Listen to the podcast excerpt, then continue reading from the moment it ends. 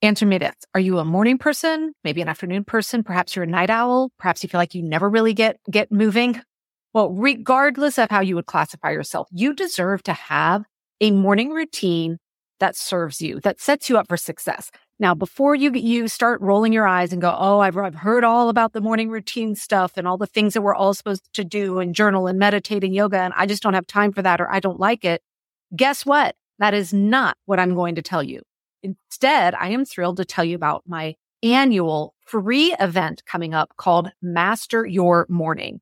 And over the course of five days, 30 minutes or less each day, I'm going to teach you how to create your own unique morning routine based on two things, your unique personality type. And secondly, the realities of your home life, right? You may not have a lot of time for a morning routine. And that's what this free workshop is all about. So if you want to come join, head over to megansumrell.com forward slash master your morning. And I promise you at the end of it, you are going to have a completely different relationship with the morning. Hey everyone, welcome back to Work Life Harmony. I'm excited for you all to meet our guest today, Teresa. She is definitely a, a kindred spirit in terms of uh, the importance of asking for help uh, and really working towards having that work life harmony. So if you are someone that struggles with asking for help, I really, really want you to pay attention to today's episode.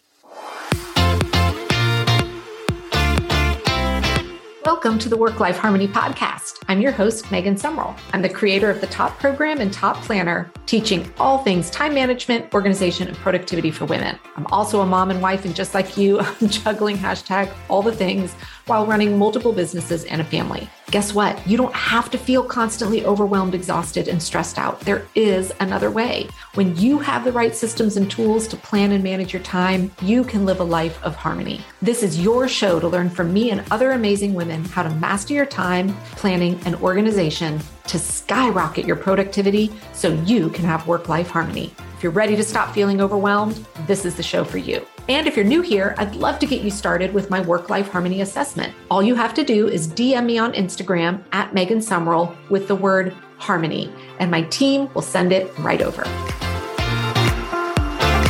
Hey everyone, welcome back to Work Life Harmony. I have a new guest for you today that I'm really excited for you to to meet. Her name is Teresa Rand. I'm going to have her introduce herself here in a moment.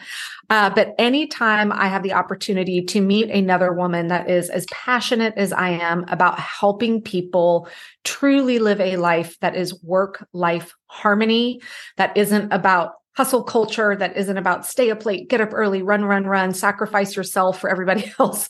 Um, I know that she is my people. So, welcome to the show, Teresa. I'd love for you to introduce yourself and tell everybody about you. Thank you so much, Megan. I am thrilled to be here. I am coming from Daytona Beach, where it's not so sunny today. It's a little rainy and dreary, but no complaints because we still don't need a coat. So, so that's awesome. That's why we live here. But I spent 30 years in corporate America and then left and started my own gig five years ago, which involves some consulting. I use a lot of personality assessments to go into companies and help them communicate better. Uh, the whole 30 years I was in corporate America, and you can probably relate, communication is always an issue, and it still is. How we talk to each other, how we come across, all of those things. And then I also run a women's community, which is what we have in common, uh, among other things, that's called the Boss Lady Community. I have a podcast, it's a membership. We do virtual, we do a big corporate retreat every year in September. So lots of fun things going on. Awesome, awesome. And I little sidebar before we start check, tech or talking here work life harmony. Um, I I geek out on all those personality assessments, and I know you oh, are an good. expert in yeah. the DISC model, right? Yep. Yep. Yeah. That's um, one so that I would say for those of you that, you know, if you're in a work environment and your team has never gone through an assessment like that, I cannot recommend it enough. Uh, so definitely uh, keep your ear out for things related to that because it can it can really completely transform teams and how they how they work together for sure. Well said. I could not have said it better, Megan. I am passionate about. I used them throughout my career in hiring people and developing teams, developing young leaders, and they're incredibly powerful. Mm, a hundred percent.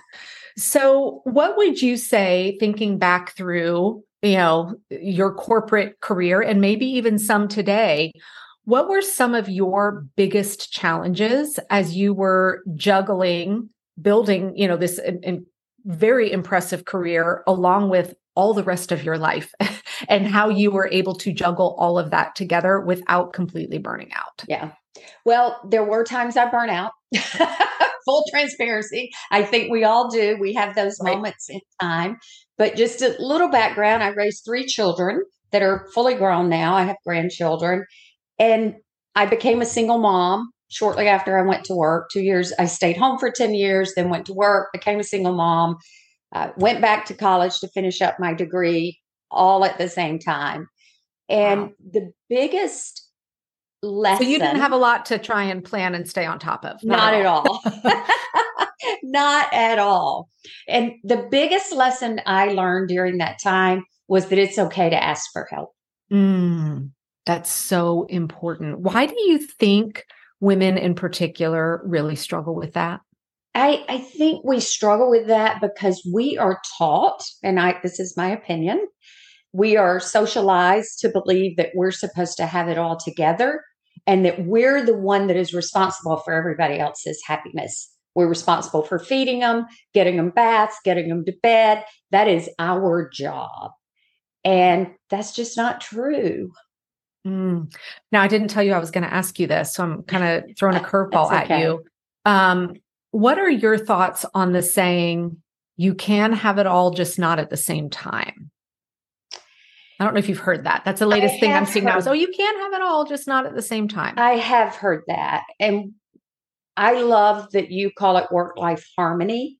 I've often called it work life integration. Yes, another great it, one. We, and and that's even more important now, or more hopefully, it's better now because so many of us are working remote, and that's an option where it wasn't before. So I think this change in post COVID working environment. Although it hurt women going through COVID, I think it can help us long term if we stick to our guns that we can do our job from home or remote, doesn't have to be nine to five. But I always tell women that, and I actually do a keynote talk on this called Superwoman is a Myth. So glad you said that. she does not exist in real life. Mm-hmm. She does not exist on that perf- person you see in Facebook that you think is perfect, you don't get to get under the covers, behind the wall, if you will. And that's the biggest thing we have to remind ourselves. It doesn't exist. Some days things are going to go great at work, not so good at home. Some days are going to go great at home, not so good at work. So I think the biggest, I'm not sure I'm answering your question, I'm going around in circles, but the biggest thing we can give ourselves is to lower our expectation about what we expect from ourselves. Selves. Oh, so good. I love that. And yeah, when I was uh, that that saying's been in my head a lot lately because I keep seeing it pop up. And at first I was like, yeah, I like that. But then I'm thinking, no, maybe we, first we need to analyze that. What does that having it all mean? And maybe we need to lower some of the unrealistic expectations unrealistic. of what that is um you know something we just went through recently here in my in my home and by the time you're hearing this the, the season will have passed but uh, we're you know discussing our holiday decorations right. and one of the things that that I, I do every year is i have this one of those little light up villages like right. you know those little and it takes a significant time because I've been collecting this for 30 years to oh, wow. all the boxes yeah. out on the, you know, the setup and the, and, and I just started dreading it. And so I sat down with my family and I said, changing it up this year. I'm just, I'm, t- I'm taking a year off from the village and they were devastated. Oh, I bet. You know, and I said, well, I can't, but then here's what happened. They said, well, we'll do it all. We will do it.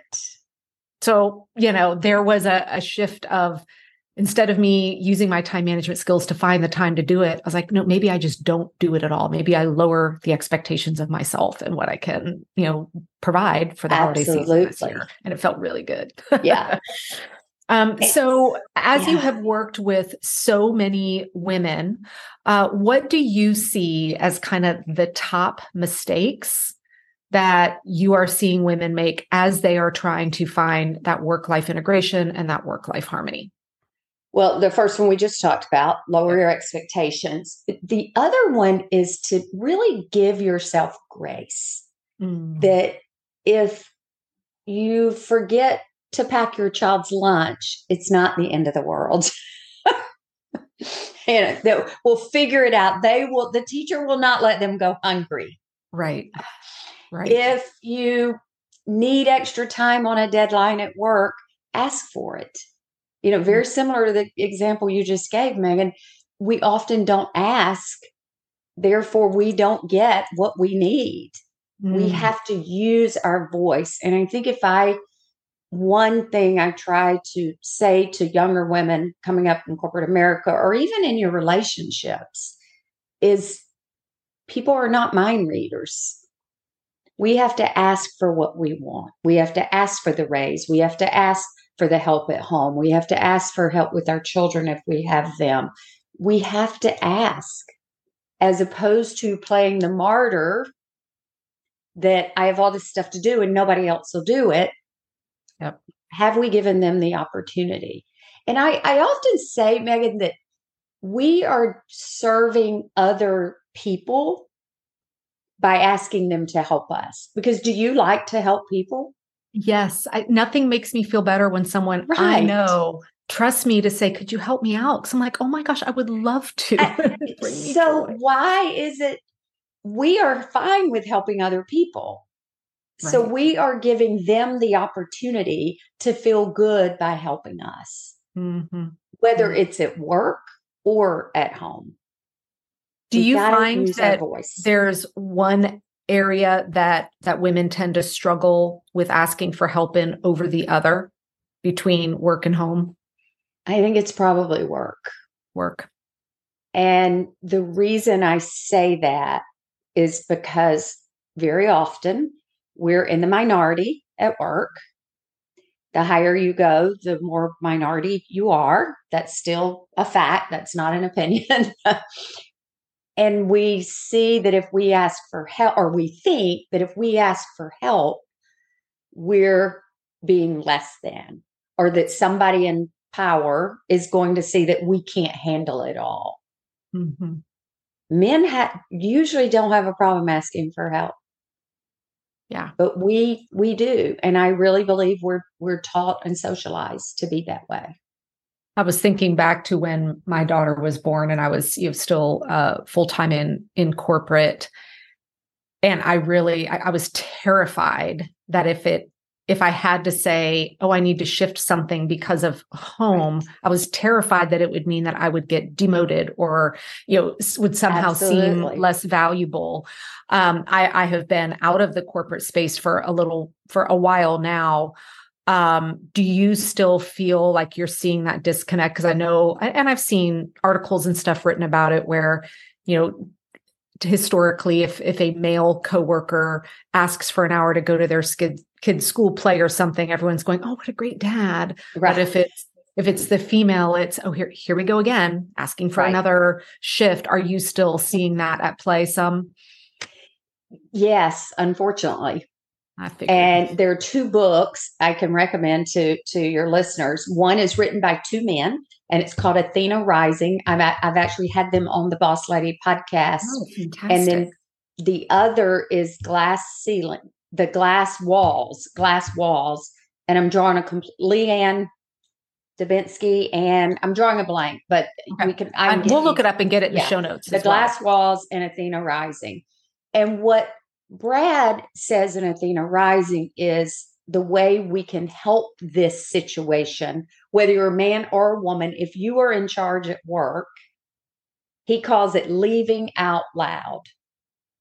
So hmm. if you are the boss and you're going to little Johnny's game, instead of sneaking out the back door, and not telling anybody, make the announcement so that everybody sees it's okay. Yeah. And it's very important that we do that if we are in any sense of power, male or female, that mm we mm-hmm. make the culture where it's okay to do that.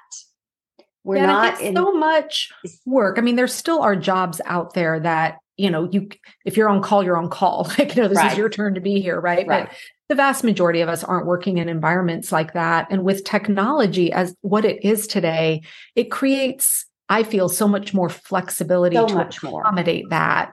And Right. it's time for us all to get more comfortable with that and accepting of it.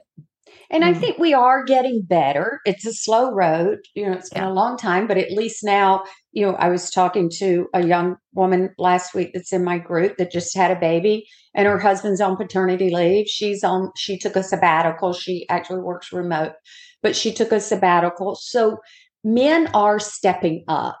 Yes. I, I, the, I don't know if it's the majority, but I see a lot of it. Uh, my son in law, you know, he watches my granddaughter as much as my daughter does. You know, it's a trade off.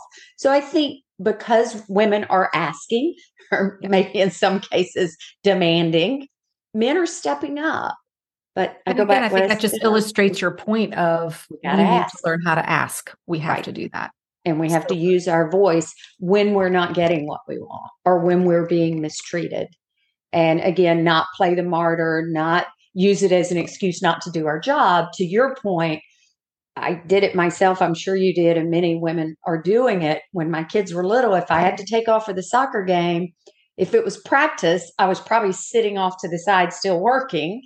If it was a game where I wanted to be engaged, I was probably working after they went to bed. So it's not an excuse not to get your job done, Right. Right. but Mm. there are better ways, different ways nowadays to do it. Yeah. Yeah. Now, when you are working on a longer term goal, which I'm sure you have, you know, I'm sure you're someone who has those every year.